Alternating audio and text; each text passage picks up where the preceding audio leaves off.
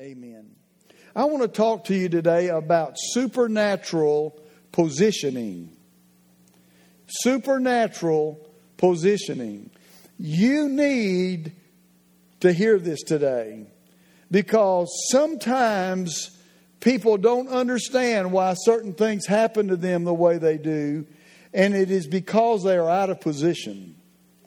They have done what they want to do instead of what God wants them to do. And you get out of position with God, and you can cause some severe trouble, trauma in your life. Well, God loves me. He loves you, but He loves for you to be where you're supposed to be, doing what you're supposed to be doing. Amen.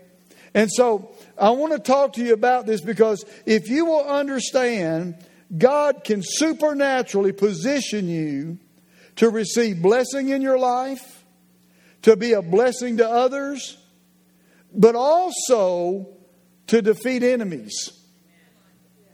And so, if you'll hear what I'm saying today and listen to what the Holy Spirit says to you out of what I say today, it is going to help you understand how to be in the right place at the right time.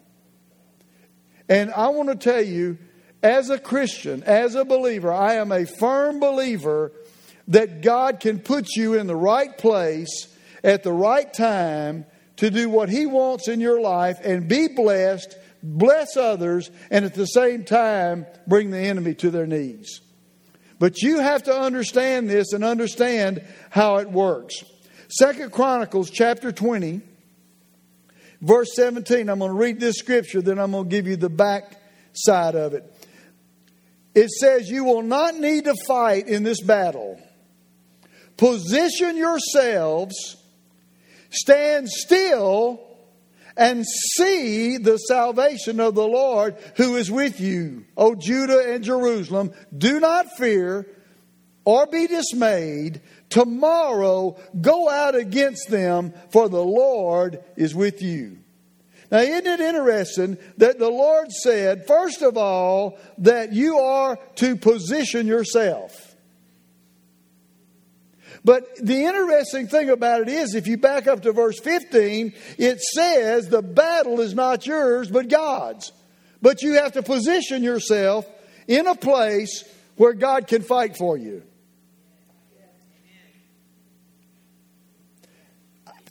I don't know whether you understand this or not, and I, I trust that you do, but God cannot work with you anywhere. What do you mean by that? Well, let me give you a scripture that'll help you with this. He resists the proud. So, if you are in a place of pride doing what you want to do and not sensitive to what God wants to do, You've put yourself in a place where God can't fight for you. Doesn't mean He doesn't love you, He just can't fight for you. Thank you for your enthusiasm. Is it always like this uh, on Sunday morning? The battle is the Lord's, but you have to be in the right position. If you're in the right position, God will work with you and you can see the supernatural work of God. You can see the deliverance of the Lord in your life. There was a powerful position that I put myself in, not even knowing it, and that was a church on a Thursday night, October the 17th, 1974. If I hadn't been there, I wouldn't be here. Because I made Jesus the Lord of my life that night. I was in the right position, I was in the right place at the right time. Now, when you're young or when you don't know the Lord and people are praying for you, God will move you around to get you in position. Trust me, He will. But other than that, you have to make those determinations yourself. You have to be open to God moving you. Now, just so you'll understand, there's a Greek definition for the word position that's very deep. I'm not sure you're going to be able to handle it today. It means to be put in a certain place. You understand where, what that means. But now here's the thing you've got to know. what the world thinks is out of position, God thinks is perfect position. The world can look and say, You are in no position to do what you're doing. You are in no position to receive what you want to receive. But listen, the world does not determine your position, God determines your position. And when you understand where God wants you and you are where God wants you, it doesn't matter what's going on around you. It doesn't matter what adversity may be there. It doesn't matter what difficulty may be there. Because the world will tell you you're in the wrong place at the wrong time. Well, I got a scripture for you. 1 Corinthians 1:27 says, God will take the foolish things and confound the wise with them. In fact, if you read that, he loves to do that. It's, it's literally fun for God to take people like you and I and do something great with them while the world's looking at it and saying, How can that be?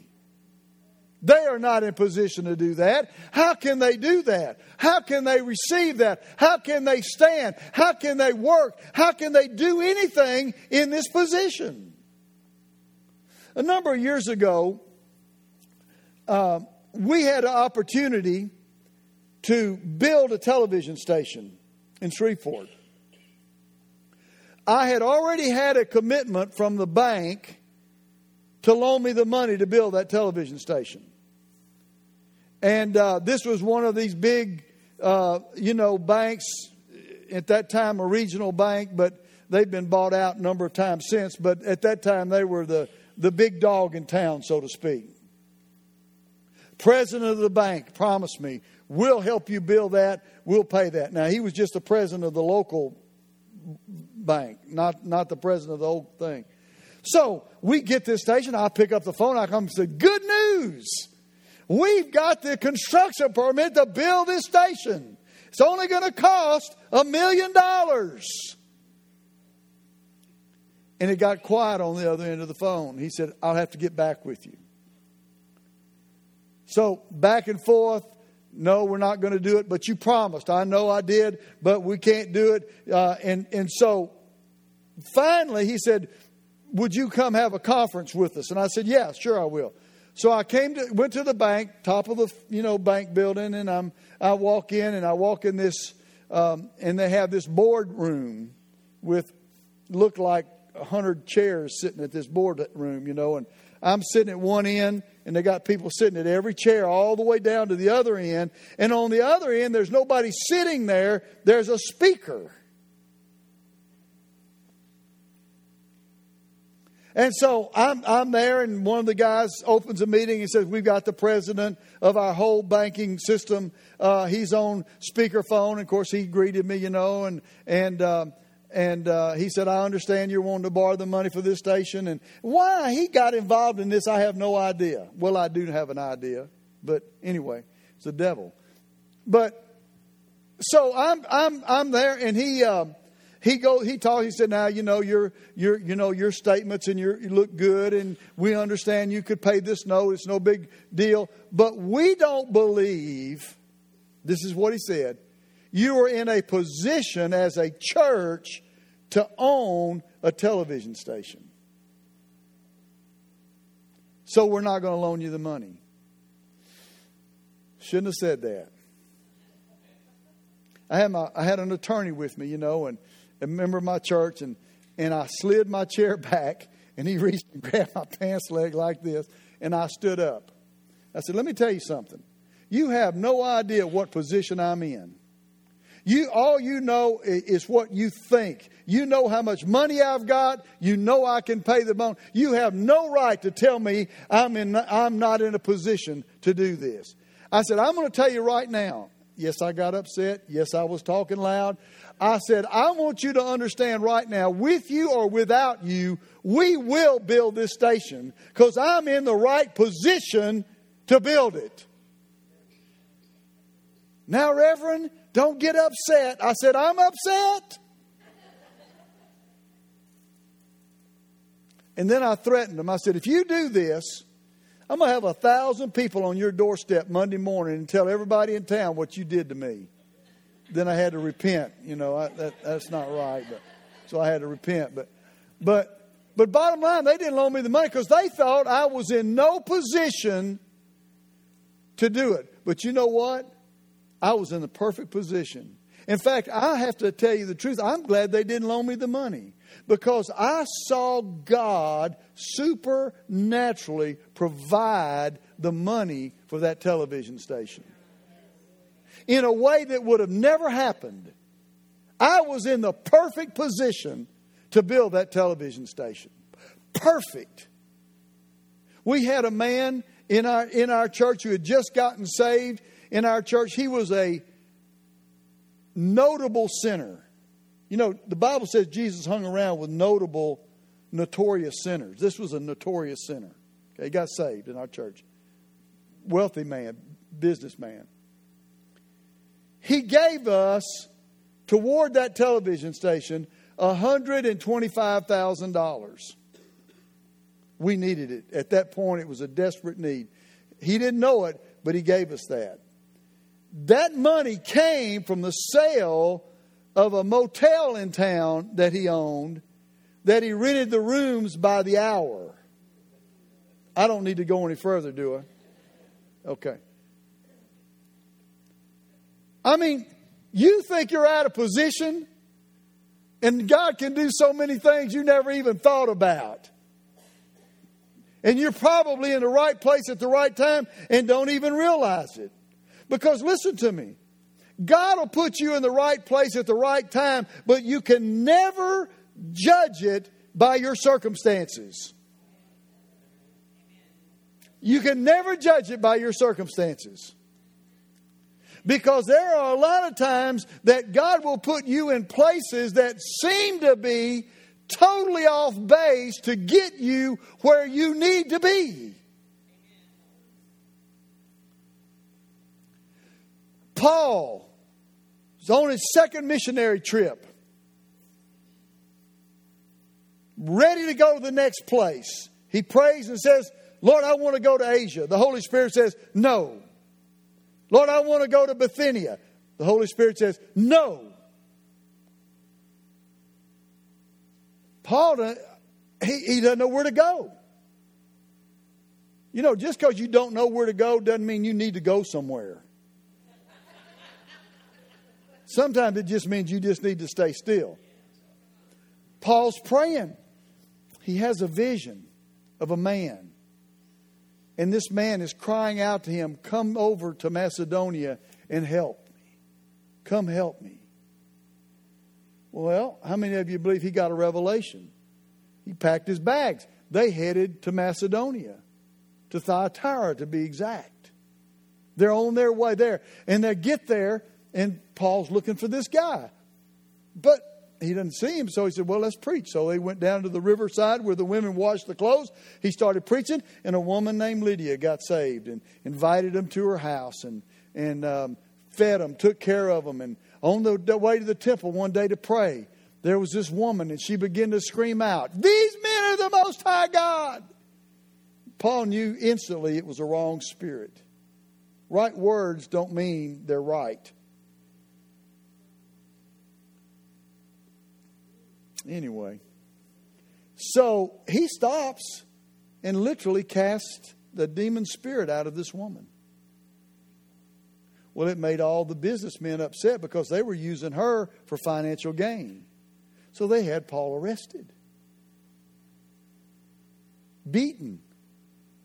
He and Silas were thrown into prison, not just into prison, but into the innermost parts of the prison, bloodied, beat up in stocks, their feet, their hands locked. They couldn't even move. They couldn't lay down. They couldn't bend over, couldn't bend back. They were locked down.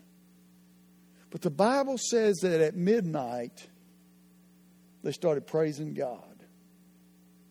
And the earth shook, and all the chains came off of them and every prisoner that was there.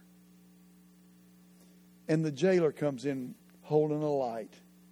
And when he walked in with that light next to his head, Paul said, I'm here for you. He was in the right position.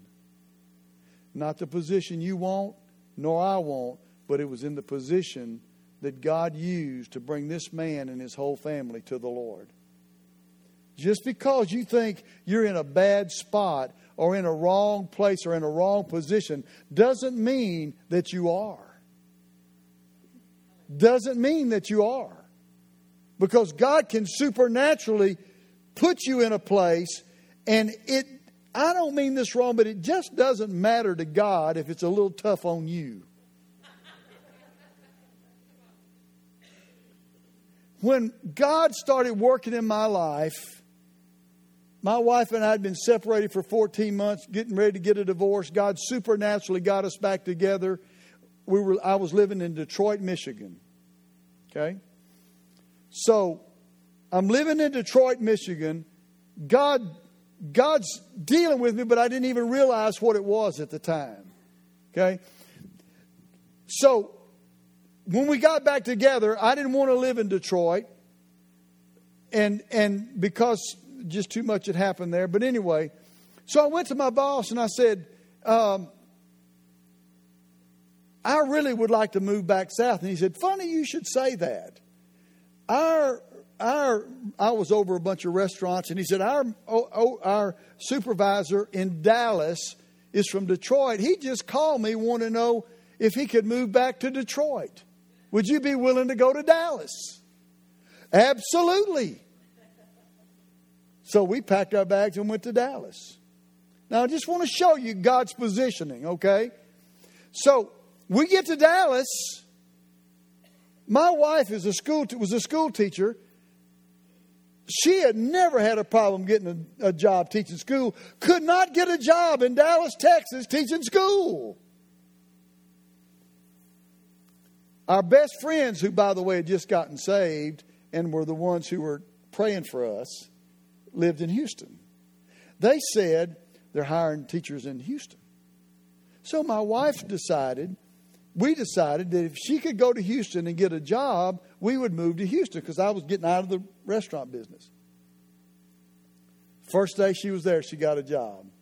We moved to Houston. Before you know it, now listen to me, I'm walking the aisle of a church, evangelistic temple in Houston, Texas, getting saved. Started going to church there, Lakewood Church. Now, it's not the Lakewood you know today. John Osteen, Joel's dad, was my pastor. Joel was a teenager.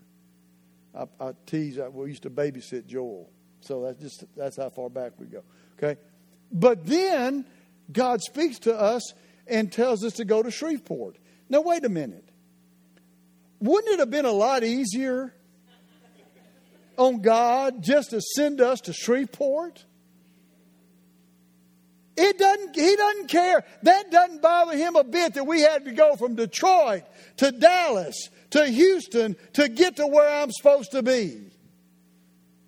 Well, sometimes we want to complain about, well, I don't want to do that. Well, I don't want to go there. And the whole time, God's trying to position you for something in your life or for your family and you're complaining about it and the whole time God's saying, I want to bless you. I want to bless those around you. I want to defeat the enemies in your life. If you'll just listen and do what I say. He wants to position you in the right place to do the right thing. Number of years ago, I was preaching in Australia and I'd been there for two weeks and and I was ready to come home. I mean, I was ready. And so I got to the airport in Sydney and, and I walk up to the counter and hand them my ticket, and they, they said, uh, uh, Mr. Carr, your flight has been canceled. Now, you don't know those words when you've been gone from your family and you hear those words, that's not good. And I said, Well, fine, just put me on another flight. When's the next flight? Two days. No, ma'am. I am not waiting two days to go home. And I had legitimate reasons. They could have called me. I could eh, lots of things. But anyway, and and and so I said, "You got to find me another flight. I I I'm I want to go home."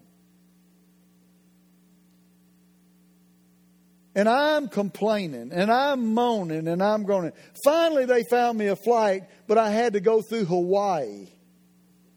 Now, you might think that's fun, but when you've been gone two weeks and you're ready to go home, Not impressed with Hawaii. Okay. Lay over there. Then I had to go to Los Angeles. And so I'm in Los Angeles, gotten on the plane to fly to Dallas to come home. I've been flying already. I've been gone 30 hours since I left Sydney. Days and nights are upside down. It's midnight in Los Angeles, and I'm wide awake. But I'm tired. I'm sitting on the plane. They had upgraded me to first class. So I'm sitting there reading my Bible. And I look up, and these rockers start piling on the plane. Long hair, leather jackets, cursing, and guess where they sat? Filled up first class. One of them, I was sitting on the aisle, got in beside me, and when they saw me reading my Bible, oh Lord, are you going to have to sit by that guy? He's reading his Bible, oh, oh, you know, and just, oh Lord, it was terrible. So I just ignored it. I'm already mad because I've had to do this. Been flying 30 hours, and I'm sitting there and I'm reading my Bible, and this guy orders a drink, and he's drinking his drink, and, and he looked over at me and he said, You a preacher? And I said, Yeah, I pastor a church. And he didn't say another word. He reached down under his seat and pulled a Bible this thick, one of those old you know, kind used to lay on the kitchen, on the dining room table, I mean, on the living room table, pulled it out and said, I've been trying to read this thing and I don't understand a word it says. Can you help me? So, all the way from Los Angeles to Dallas, I talked to him about Jesus, prayed with him to get saved. The guy's best friend had been killed in a helicopter crash. And when they found him, they found a Bible in his pocket, and it said, I now know my destiny is with God. Name was Stevie Ray Vaughan. Some of you that are heathens and know all about. Funny thing about it was he was one of my one of my guys before I got saved. Anyway, and this was his best friend. Do you know that it didn't bother God a bit to change my position to do something for the kingdom? And that it didn't bother him that I was tired? Didn't bother him that I was going to be not home when I was supposed to? He was putting me in position to do something for the kingdom of God. You have to be so careful about your life. And I don't mean fearful, but you ought to be sensitive to God I mean, it might be at Walmart or Academy or it could be anywhere. God would be positioning you to speak to someone, to touch their lives, and all you've got to do is be willing to do it. But you've got to get it out of your head. Now, listen to me. You've got to get it out of your head that it's going to be convenient. Because that is not in God's vocabulary. I could tell you dozens of times that, that God would allow, allowed me to minister to people, but it was the most inconvenient time to do it.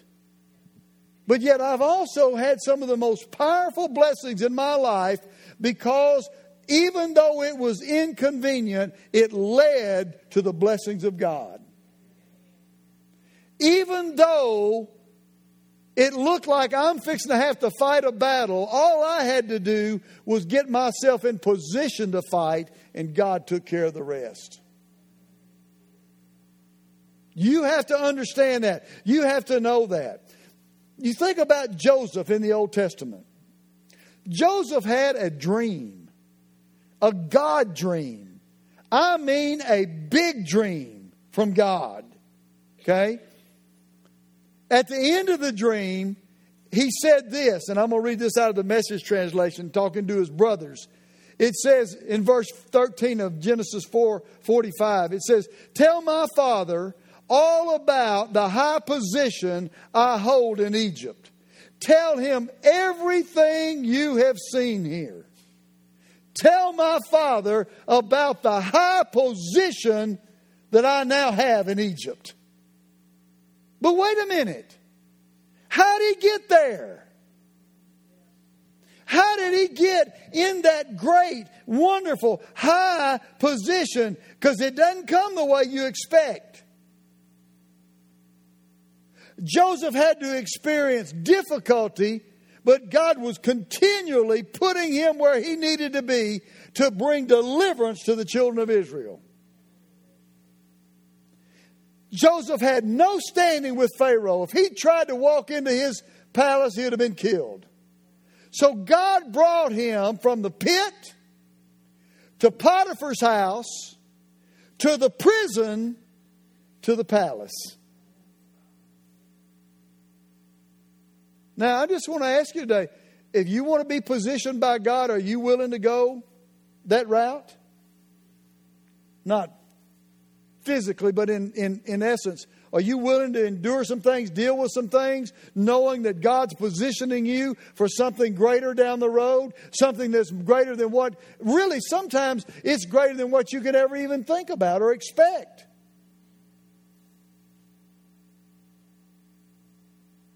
No, he had to become a slave in order to receive that position that God had for him. In Genesis 50, verse 20, in the New Living Translations, this is what Joseph said You intended to harm me, but God intended it all for good. He brought me to this position so I could save the lives of many people. I think sometimes, and listen, don't, don't, don't feel guilty about this because we've all done this that we've missed times when God wanted to put us somewhere. We were too busy, we were too selfish, we didn't get it, we didn't think it was important when the whole time it was powerful, it was important that you be in a certain place, position for God to use you in your life because He wants to position all of us. There's not a time in your life where you're facing, facing adversity that if you don't seek God, He will position you for victory. And sometimes it will be the most foolish things you've ever heard. Lord, are you sure that's.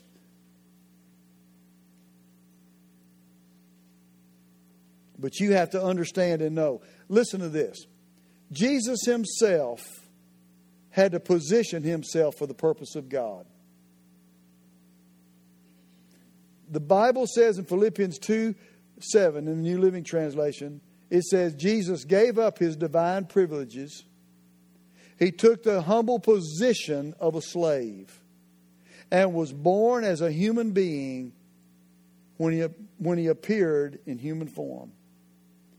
Jesus had to position himself in order to deliver us. He could not just do anything he wanted to do. He couldn't be anything he wanted to be. The Bible says in the Garden of Gethsemane, he could have called 10,000 angels to his aid. But he didn't because it would not have brought deliverance to you. It would not have saved you. It would have saved him, but not you. He positioned himself for God's purpose in his life, and he never moved off of it, never changed one iota from what God had for him. Are we going to be that good? I wish we were, but the answer is no. Now, quickly before we're dismissed today, I want to give you some things that can help you understand how to position yourself. Okay, I'm going to read you a scripture that'll give you give you some insight in this. Ephesians chapter six, uh, verse ten says, "Finally, my brethren, be strong in the Lord and in the power of His might. Put on the whole armor of God that you may be able to stand against the strategies of the devil." We don't wrestle against flesh and blood, but against principalities and powers, rulers of darkness, of, and wicked spirits in heavenly places. Therefore, take up the whole armor of God that you may be able to withstand in the evil day, and having done all, to stand. How many of you know standing is a position? In fact, the Bible tells me that that actually means that it is a position of victory. One translation says, having done all, stand victorious. So there are things you have to do. Here are a few of them, real quick. The first thing you have to do, if you're going to position yourself, is you have to seek the will of God for your life.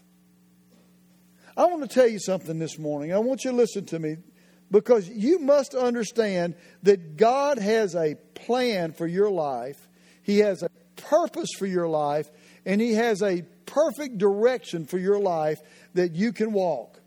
Sometimes it takes time to understand that and to learn that. And don't be afraid of that because, listen, when you're a little child, it's not the will of God for you to climb stairs when you're a baby. I've got a one year old comes to our house, hits the stairs. Well, how many of you know he's not capable of doing that yet? So what happens? We have to guide him. So don't be fearful. Oh, I've got to know the will of God. Listen, as you grow in the Lord, more and more the Lord will expect you to know what He wants for your life. But He'll help you along the way. He'll help you know what he wants for your life if you have a desire for that. The Bible says in 1 John chapter 2 verse 17, listen to this, the world is passing away and the lust of it, but he who does the will of God abides forever. He who does the will of God abides forever. Prepare yourself for God's purpose in your life. That will automatically position you in an amazing way. I could stay here till dark telling you just the story of how God got me and my wife, got Becky and I to Shreveport to start the church that we have. It's an amazing story. But, but the point is, it's because I positioned myself to follow the will of God. Even when, even when it didn't make sense. I, I left a job in, in, in Houston that was, was very, very lucrative to, what, to leave everything to come back to Shreveport. Not to go in ministry. I didn't even know I was called to ministry at the time. But when you want God's will for your life above other things, you don't even rationalize that. You don't even think about that. The second thing that you can do to position yourself is to be a prayer. Now, let me tell you, prayer does so many things. You could talk for hours on the different things that prayer does. But the thing that I have found over the years, been doing this since 1974, so I've been around a while. I have found out that prayer will prepare you for the significance of seasons in your life. In other words, you may be praying about your house note or praying about your bills or praying about a loved one or praying about something, and the whole time something happens in your life and you say, Oh, I got it. Why did you get it? Because you've been praying. Prayer will prepare you to recognize significant seasons of your life. Okay, this is what I need to do now. Because you're in tune with the Father. You're in tune with what God wants you to know and wants you to understand. There's something else that you need to know, and I'm, I'm going to boldly tell you this today, and that's this sowing can literally position you for your seed, uh, and that seed that you sow can position you for your future. And I'm, I'm talking about giving, but really it's any area of your life. It can just be the area of, of sowing kindness to someone, sowing love to someone. Several years, well, it's been a good while now back, uh, I was in my office at the church, and, and my secretary came in and said, uh, Pastor, there's a man out here who needs to see you. And, you know, he's kind of dressed, kind of, well, he's a painter. Have you ever noticed painters wear white? Why do painters wear white? You ever wonder if you're a painter, you can explain that to me, but but and he said he's got an old nasty pair of shoes with him. He wants to see you. I said, okay, yeah, I'll see him. So I walked out there introduced myself to him. He said, Pastor, you don't know me. And he said, he introduced himself. He said, I want to bring you these shoes. he said, they don't mean anything to you, but when you built your home, which was the, actually our office building now, he said, my best friend was the painter, one of the painters. And, and uh, he said, you said something to him, made a comment to him about his shoes because they were worn out. He and had holes in them, and you know, and he was getting, you know, and and, and pretty raggedy. And you gave him the money to buy a new pair of shoes. I don't even remember it. I hate to say I don't even remember doing that. He said, because of that, it so impressed him because he always thought preachers were always in it for themselves and all that. Because of that, he got saved and served God his whole life. And this is the last pair of shoes that he owned. And I thought you might want them. That seed of kindness came back to me and unbe- I wept like a baby. Unbelievable. Unbelievable. But even in your finances, in your money, your giving today is going to determine your future. Ecclesiastes 11:1 says, "Cast your bread on the water, and in many days it will come back to you." Now I don't know about you, but I'm not interested in a soggy loaf of bread. You ever thought about that? You're going to throw a loaf of bread on the water, and later you're going to come back and you got to eat it after it's been in that nasty river. That's not what it means. The Jordan River is the river they were talking about here. The Jordan River, at certain times of the year, would flood and it would swell out into the plains. And the children of Israel were nomadic. And they would live in the northern part of Israel, and they would take their seed and they would throw it out on the river and it would go down that river and it would flood out into the plains. Listen, you're rice farmers down here, you ought to know this this is the way it works.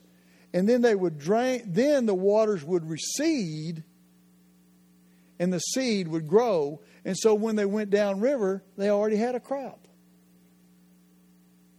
You can position yourself financially for your future. Young people, one of the greatest things you could ever learn today is be a giver now. Well, when I get a job and get money, listen, do it now. Do it now. Why? Because you are you are literally positioning yourself for your future financially. Be a tither now because it will position you. I, I, learned this when I got saved. I've done it since day one, and I, I tell you, it's amazing what God can do in your life if you're a sower. Something else that's very important is this obedience. God told Abraham, leave. Now, I'm not prophesying to you today, so don't, don't misunderstand this. Leave your family, leave all of them, and go where I'm telling you to go. Where are you telling me to go? I'm not going to tell you yet, just go.